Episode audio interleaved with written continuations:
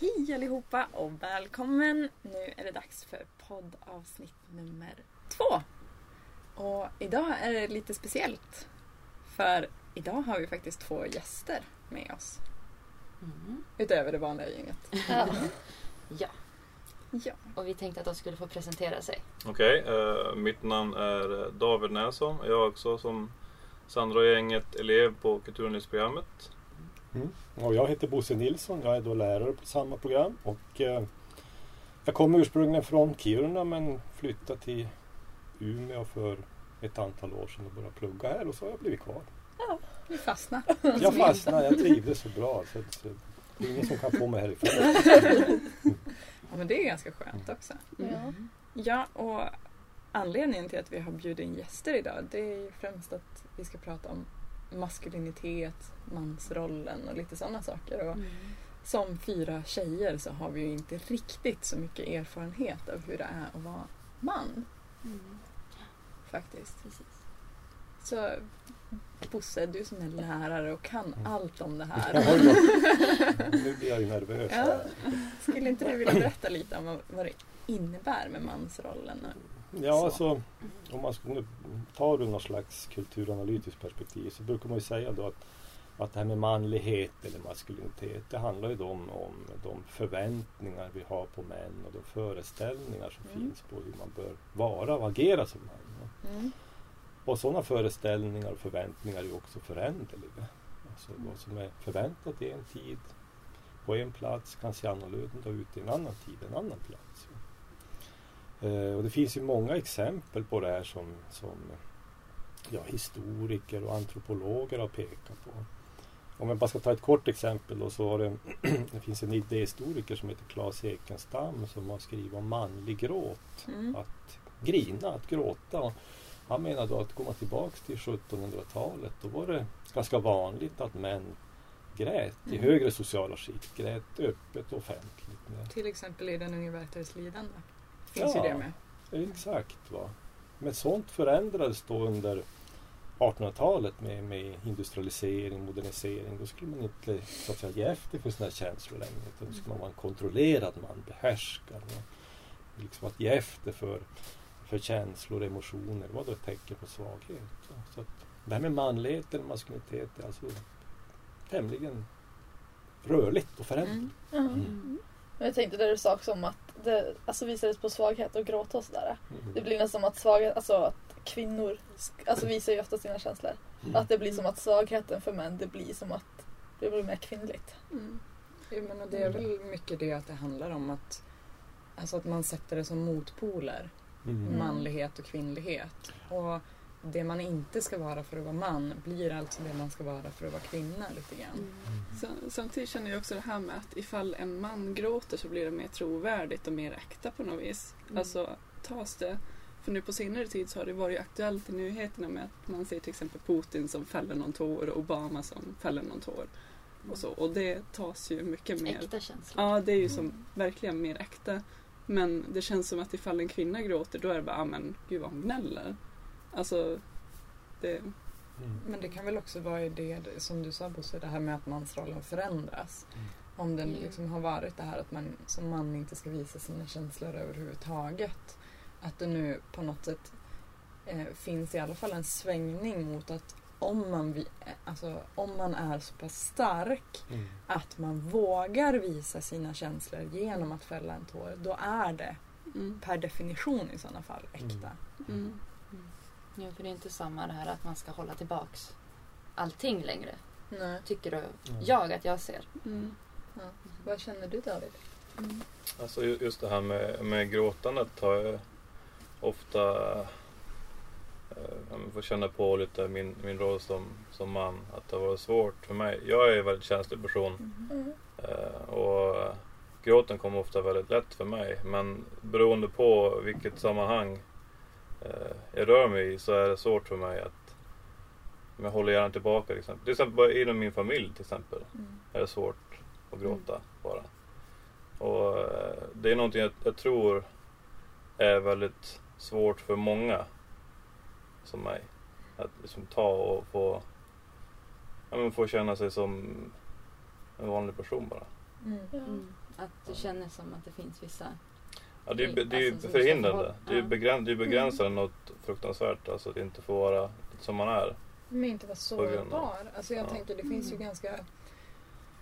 Alltså man tänker när man gick i skolan. Mm. Om det var någon kille som grät så bara Åh men du är mes. Mm. Alltså Mm. att, eh, och även om det då sker en svängning alltså bland i media eller liksom i filmer så blir det ju Mm. fortfarande på något sätt toppen av isberget. Allt som sker bland den vanliga befolkningen behöver ju inte förändras i samma takt. Mm. Men och sen att det kommer tidigt, alltså bara för förä- föräldrarna också. Mm. Jag tänker på det är ju många som har söner. Om då, sönerna gillar sig och börjar gråta så säger de äh men kliv upp nu, alltså sluta Mm. fjanta. Mm. Alltså sådär också. Mm. Och som den tjejer mer, men gick det bra? Kom hit ska mamma blåsa. Mm. Ja. Hålla om och Mm. vankla. Ja, självklart är det inte så med alla. Men att Nej, man kan ju ändå se precis. den här... äh, Alltså att det finns en viss skillnad i hur man behandlar en tjej eller en kille som till exempel gör illa sig. Eller hur man pratar eller beter sig. Mm. Att, att beroende på vilket kön man har så Mm. blir man behandlad på olika sätt. Jo, men om man tänker liksom att gråt har klassats som en svaghet eller liksom att överhuvudtaget visa känslor så ser man ju det mycket i film också. Vilka killar är det som är attraktiva i filmer? Jo, men det är ofta actionhjältarna och de som är riktigt coola och tuffa. Men egentligen, vem skulle vilja vara tillsammans med någon? Om, alltså, om det var så att liksom, den här personen från typ, ja men vad är det han, Die Hard. Mm. Bruce Willis eller? Jo, ja men karaktären, vad heter han? Ja, eh, John McClane. Ja, precis. Om han verkligen klev ut ur filmen Mm. och blev, på alltså blev en riktig person. Skulle det då vara så att alla skulle bara åh, jag vill, alltså alla killar bara jag vill vara som honom och alla tjejer bara åh, jag vill ha honom. Antagligen inte. Ja, men, eller så här, typ ja, men Rambo eller alla de här typ klassiska filmerna. Ja. Alltså, nej. Och samtidigt så blir, känns det ju som att det är ändå en idealbild. Ja, men, eller om man ska ta mer nu. Det vet jag inte. Men alltså alla de här Twilight-filmerna och sådär. Mm. Att det är folk som verkligen har som... Ja, de bara, han är ju... Alltså, vad heter det han? Eh, Edward. Edward, ja. Ja. Men han vill ha total, alltså det kan ju också vara för att i det fallet så vill han ju ha total kontroll Mm. över henne och hennes liv. Ja. Jo. Och det, alltså det gör ju en bild till killar att de ska vara på det där viset. Alltså I och med Mm. att det är så många tjejer som bara åh gud vad romantiskt. Då blir det men som bara okej jag ska Jag vara hörde ju på bussen också där det var två tjejer som satt och pratade och att den ena kände att det var som att hon var rädd att hennes kille inte tyckte om hon, henne. Mm. För att han, han visade inte att han var svartsjuk eller avundsjuk när de for till ställen. Mm. Och jag satt där själv och sa men det är väl bra? Ja. Eller man ska ju inte behöva vara svartsjuk för att som visa att Nej. man gillar någon. Mm. Men för de två så var det som så att ja, men för att de ska kunna för de, ska få, de behöver bekräftelse Mm. i och med att, han ska kunna, att han, det är hennes kille då skulle vara svartsjuk. Ja men och på något sätt också om vi kopplar tillbaka till det här med att visa känslor. Så om killar inte ska eller inte får visa känslor så är ju ändå svartsjuka en känsla som har varit accepterad, upplever jag det. Mm. Mm. Eh, och då blir ju det, det kanske det enda tecknet du kan tyda på att den här personen tycker någonting eller känner någonting för dig. Mm. Om allt annat liksom ska hållas inom för att man inte, som David sa, kanske känner att det är okej att släppa ut det. Sen finns det alltså i de här, som ni nämner, de här populärkulturella sammanhangen, då finns det ju situationer och känslor som på något vis är legitima för män. Mm. Inte minst i sådana här heroiska sammanhang. Mm. Alltså man Mm. ser amerikanska filmer när flaggan hissas och sånt där. Och då, då, kan, då är det ju giltigt liksom att fälla en tår. Ja. Liksom. Mm. Mm. Nationalistiska tårar. Ja, precis. Då är det, det liksom nationen, det nationalistiska som, som gör det liksom legitimt. Mm. Men jag tänker väl, alltså på samma sätt som populärkultur och litteratur så, så alltså de lär oss ju på något sätt när det är okej att visa vissa Mm. känslor och vilka känslor som det är okej att, att visa upp. Mm. Mm. Alltså, för det är ju på samma sätt som Alltså samhället blir ju en spegling av böckerna på samma sätt, eller filmerna på samma sätt som Mm. böckerna och filmerna blir en spegling av samhället. Mm. Mm.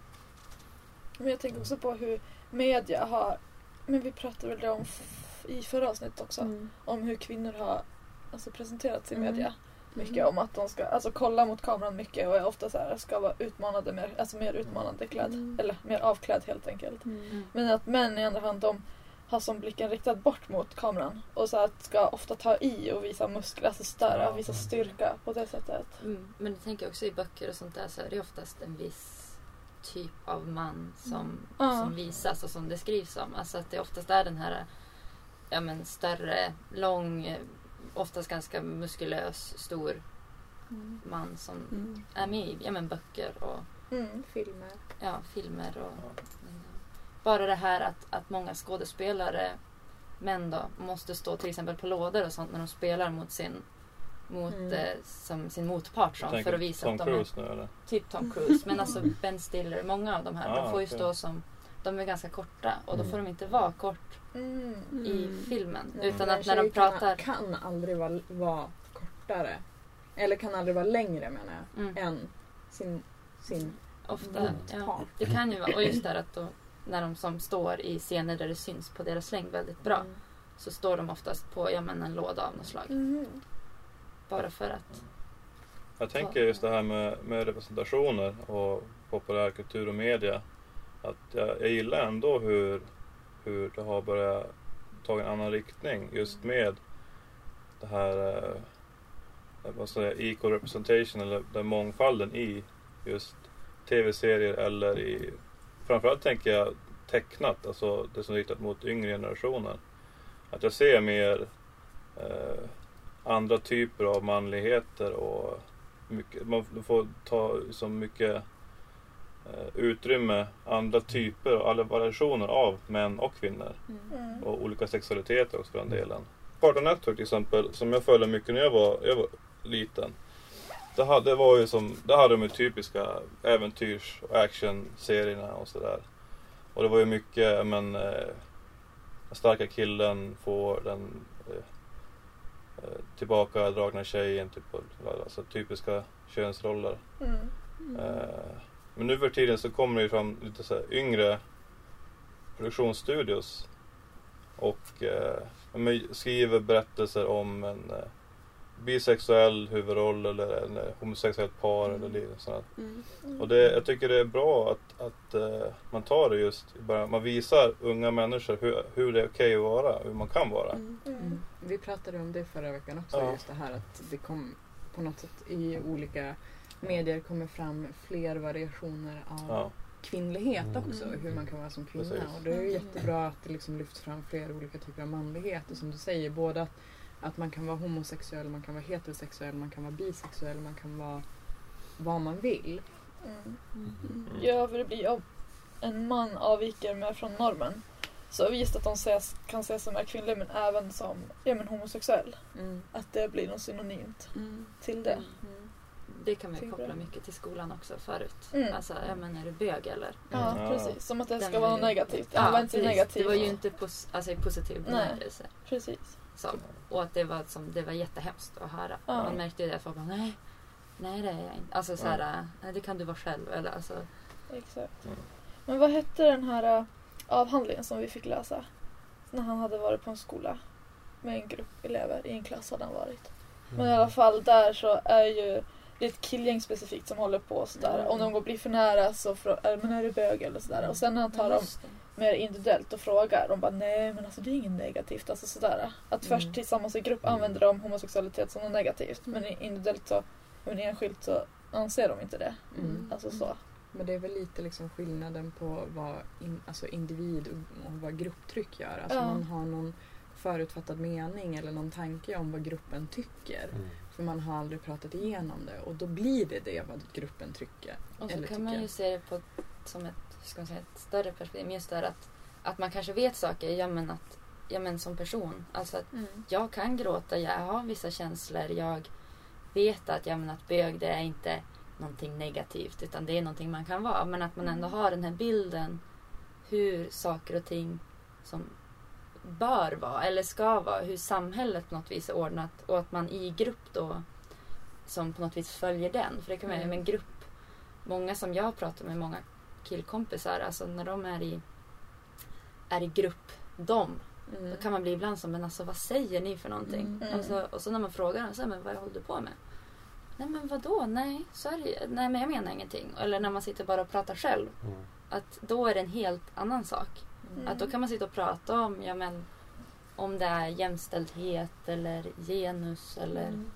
normer och sånt där. Och så blir det som en, det blir en vettig diskussion på något Mm. vis. Men sen när man direkt man kommer i en större grupp då blir det direkt det här att det går mer på ja men, förutfattade meningar. Och, alltså att det blir som lättare att hamna i det då.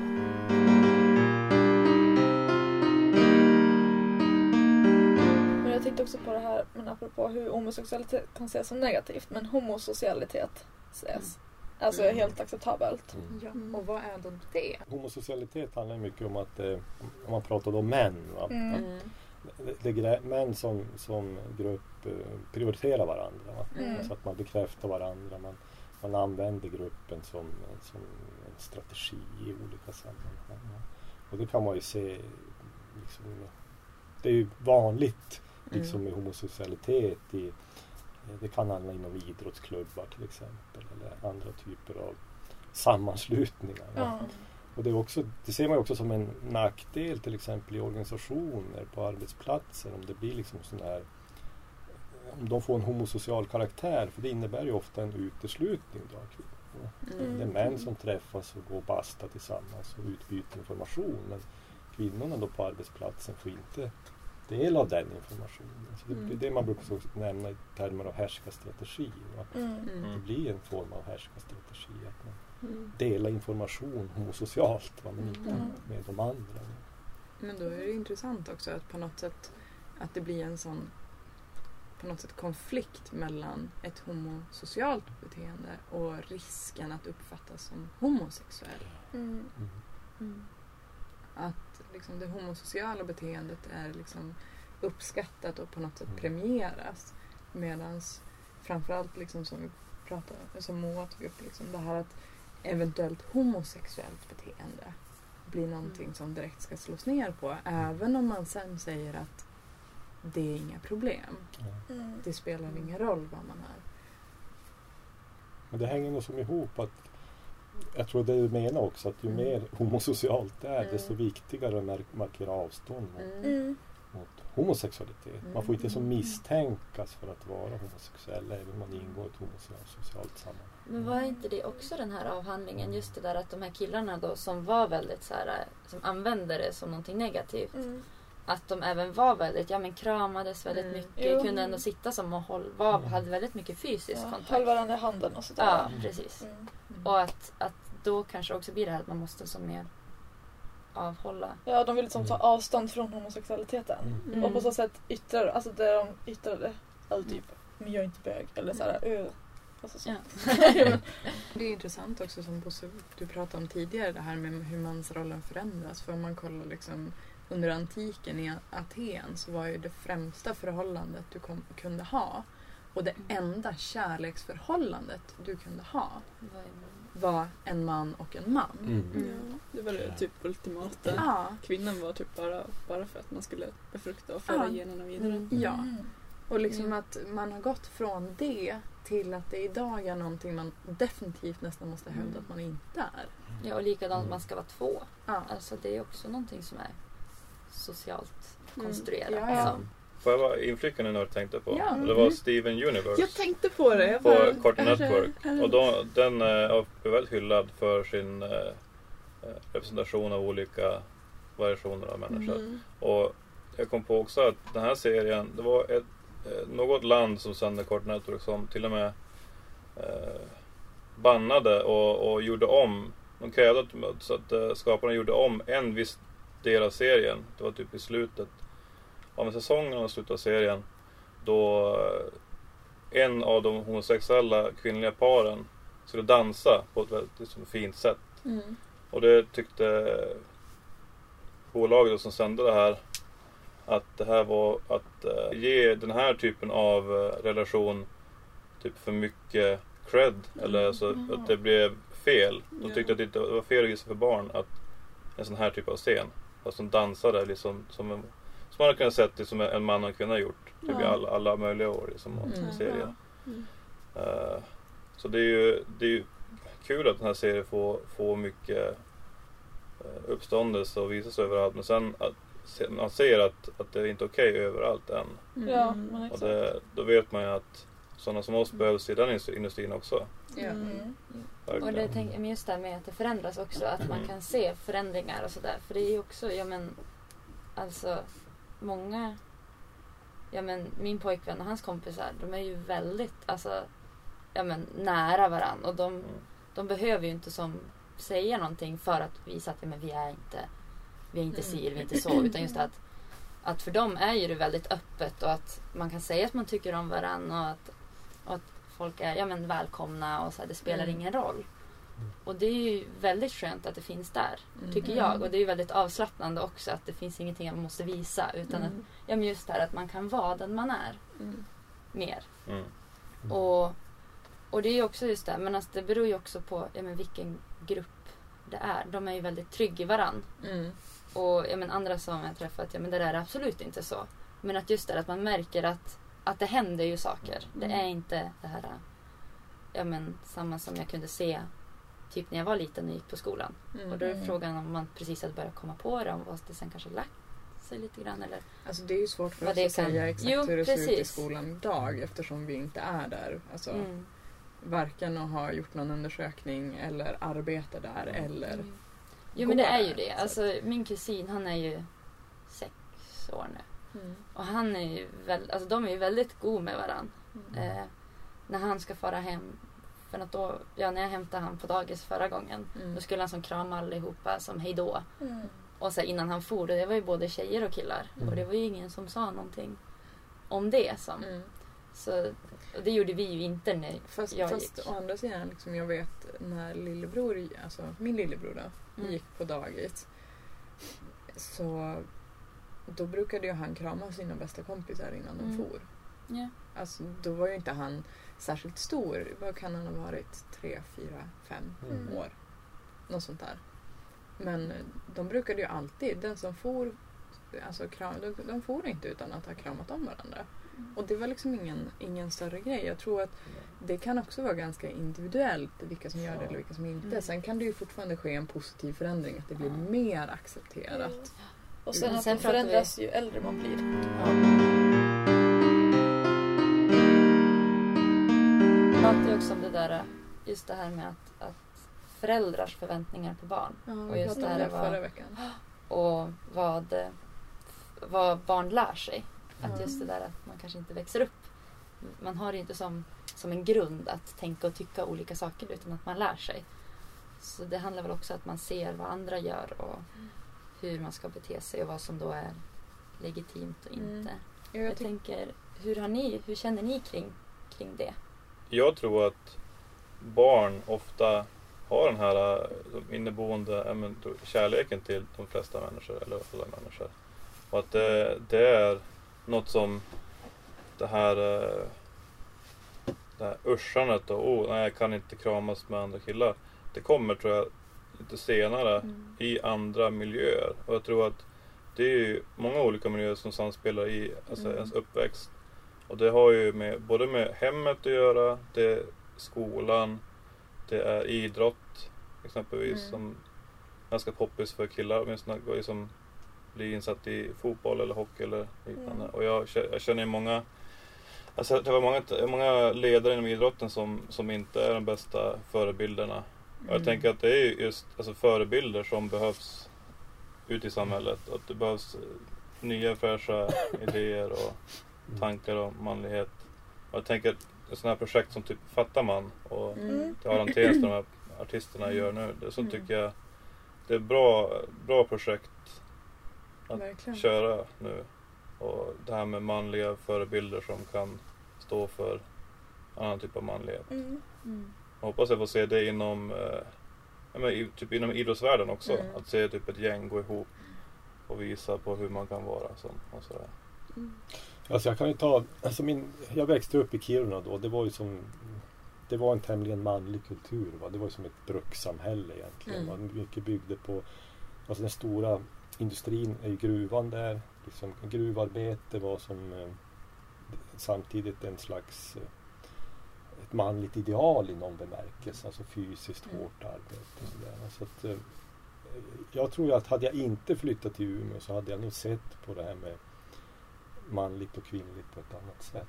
Va? Så jag tror att det, alltså jag menar ju på att det är klart att omgivningen där man växer upp och formas har en väldigt stor betydelse Mm. för, hur, Mm. för vad som händer sen och hur man själv tänker och tycker. Som för mig blev det mycket liksom en, en ögonöppnare att, att börja läsa på universitet och få lite redskap va, för att kunna förstå Mm. liksom både min egen bakgrund och hur samhället är organiserat. Och där, och Och jag tycker också man kan se många sådana här progressiva krafter. Alltså det är unga killar som eh, säger att de jobbar liksom feministiskt va, för, ett, för Mm. samma rättigheter och skyldigheter för män och kvinnor och som jobbar mot manligt våld. Och så där. Men samtidigt finns det ju den där andra sidan. Det är som att det här eh, liksom det, det finns inte ett manligt ideal, det finns flera.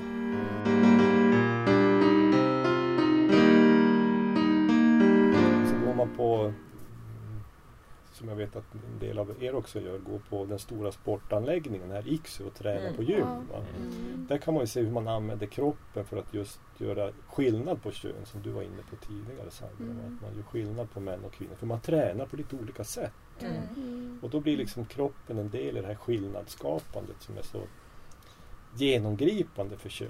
Mm. Att vi trots allt håller på att göra skillnad på en mängd Mm. olika sätt och vis. Om jag får bara inflika på det här när det gäller IKSU och bara träningsanläggningar och sånt så upplever jag också att män tar betydligt mer plats på gym. Alltså de, de låter mer de typ Mm. lyfter vikter och de har typ Alltså nu ska jag inte generalisera och säga att alla gör det för det gör inte. Men, men eh, jag, typ, jag brukar inte uppleva att tjejer sitter och stånkar och flåsar för att de lyfter vikter och riktigt stönar så högt att det hörs överallt som, ehm, som jag upplever att vissa män brukar Fast det göra. kanske är några kvinnor som borde göra det. Ja. Alltså just för att när man verkligen tar i Alltså för att trycka upp så kan Ja. det underlätta så Ja. att man får den här Men alltså, pushen. det är just Men det det att man kan- tar inte platsen. Nej. Så. Men det tycker ändå jag att jag ser lite förändring på. ja. Alltså för jag tränar oftast där det är fria vikter. Mm. Och nu tycker jag att det är väldigt mycket tjejer Mm. som också Mm. tränar med det. Jag, Mm. alltså, och det är också beroende på plats. Men som du sa att man, man på något vis tränar olika. Det kan jag absolut känna igen för Mm. att jag menar att jag blir ju ifrågasatt också. Ja, Men du behöver ju inte träna bröst. Det finns ju ingen anledning för dig att träna det. Mm. Och jag säger mer att ja, men jag vill ju bli tränad hela kroppen. Och de bara, Mm. ja, men det finns absolut ingen anledning. Mm. Du behöver ju inte som vi killar. Mm. ehm, till exempel. Och att ja, men tjejer mycket ska träna ja, men till exempel rumpa. Ja. Ja, runt Så man får en Mm. stor Mm. plutig rumpa. Ja. Ja men på samma sätt som killar ska få träna bröst för att få väldefinierade bröstmuskler. Mm. Men jag tänker det här med att ta plats är väl samma sak ungefär som vilka är det som förväntas ta plats i skolan Mm. också. Mm. Alltså på samma sätt att det hela tiden i olika sammanhang i samhället finns en förväntning också på att killar ska ta plats. Alltså Mm. i klassrummet, på något sätt på gymmet. Om, om du går in liksom på ett möte någonstans och det är ungefär hälften hälften killar och tjejer så finns det på något sätt om killarna tar mer plats så är det inte konstigt. Mm. Vilket innebär att jag tolkar det som att det finns en förväntan på det. Medan som alla killar sitter tyst och det bara är tjejerna som tar plats då bara men gud vad är det som händer? Jag har inte sett den här filmen Tusen gånger starkare. Den svenska filmen. Nej. Det handlar ju om en tjej, en tjej som kommer ny till en skola i en klass där killarna tar väldigt Mm. mycket plats och avbryter typ Ja. lärare eller någon tjej när de pratar. Alltså, istället för att räcka upp handen och sånt där. Och så den här tjejen kommer så säger hon att det här, alltså så här ska det inte vara. Nej. Och så börjar hon ta mycket plats och lärarna och till slut skolan vet inte vad de ska ta sig till. Mm. Och så blir hon kallad massa saker av alltså killarna i klassen också och sådär. Och att det visar ju verkligen på hur det kan vara. Mm. Men det tänker jag också på när jag själv gick i skolan. När jag var för, alltså för pratig på en lektion så fick jag flyttas och sätta mig helt enskilt själv. Mm. Mm. Och Hur många gånger hände det för killarna? Ja, det har, jag- jag har ju ingen minne av att det hände för någon av killarna. Nej. Typ. Min syster fick sätta sig bakvänd också. Ja. Hon fick sätta sig mot väggen andra sidan för att hon pratade för mycket också. Ja. Medan när någon kille pratade fick de sätta sig, fick de sätta sig bredvid en lugn tjej. Mm, det, där, det har man ju mätt på det här i skolmiljöer så här liksom att man hur mycket tjejer och killar Mm. pratar då liksom. Mm. Och, och är det, nu kommer jag inte ihåg exakt men pratar tjejer liksom ungefär lika mycket som killar då anses de vara pratiga. Va? Mm. Ja, Mm. exakt. Men, men för, för killar så är det liksom ingen som reagerar. Mm. Det finns ju ett annat sånt där tema som återkommer i, i, i forskning om manlighet. Det är det här med att mm, manlighet eller maskulinitet hamnar i kris i olika perioder. Mm. Alltså, då tänker man sig till exempel Michael Kimmel som har skrivit om det här i slutet av 1800-talet med, med industrialisering och det är fler kvinnor som ger sig ut i yrkesliv och så här. Då börjar man, och det här sker inte alltid medvetet så att säga, men att man, män uppfattar någon slags feminisering av samhället. Mm. Alltså att kvinnor tar mer plats. Och det blir en slags motreaktion. Mm. Mm. Och det ser man till exempel scoutrörelsen, pojkscoutrörelsen såg man som en motreaktion. Va? Samhället höll på att bli feminiserat. Nu måste vi skola pojkar i manlighet. Alltså Mm. ut i skogen och Ja, med om strapatser av Mm. olika slag. Då kommer de härdas va? och bli, bli riktiga män. Och, sådär? Mm. och det kunde USA få lite och det var också en del i skillnadsgörandet då, som jag var Mm. inne på tidigare. Vi fick sådana här lite drastiska exempel på bibliotek i USA så separerar man författare. Så att böcker skrivna av kvinnor fick stå på ett ställe och av män på ett annat ställe. För de fick inte blandas. Va. De fick inte blanda Mm. böckerna. Då ska man blanda könen. Man varnar för dans. Att det var också något farligt och hotfullt.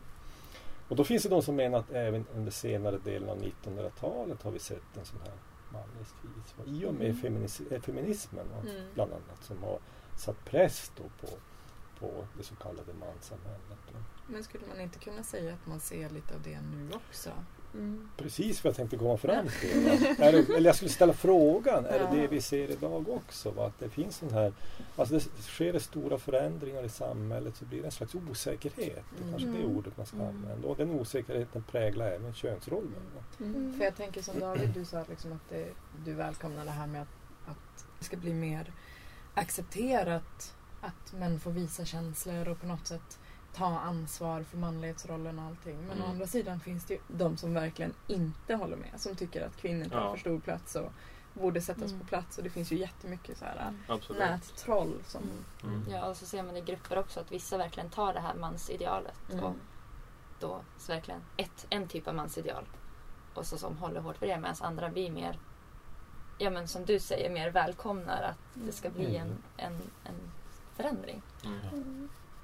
Mm. Mm. Jag tänker att ex- extremism i alla fall är ingenting bra. Nej. Det är så- Ta, ta idealbilder vare sig det gäller eh, manlighet, kvinnlighet, eh, bla bla bla. Det, det, det ska finnas den här mi- mitten, Mm. mötas på mitten måste man kunna göra.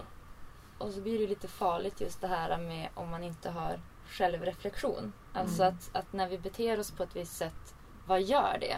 Mm. Och, likadant varför gör vi det? och varför gör vi det? Och det, Mm. ja men sådana här saker som att ja, men det är bara ett skämt. Mm. Så man bara, men vad gör skämtet? Ja. Att, att se som en större bild. Vad gör det när jag säger så här? Och det är såklart, man kan ju inte säga, tänka så alltid. Men i vissa sammanhang. Alltså, ja men, som du, ja men med det här att, ja men om jag gör så här, eh, vad händer då? Mm. Mm. Det är nyttigt att reflektera ibland över sitt beteende. Mm.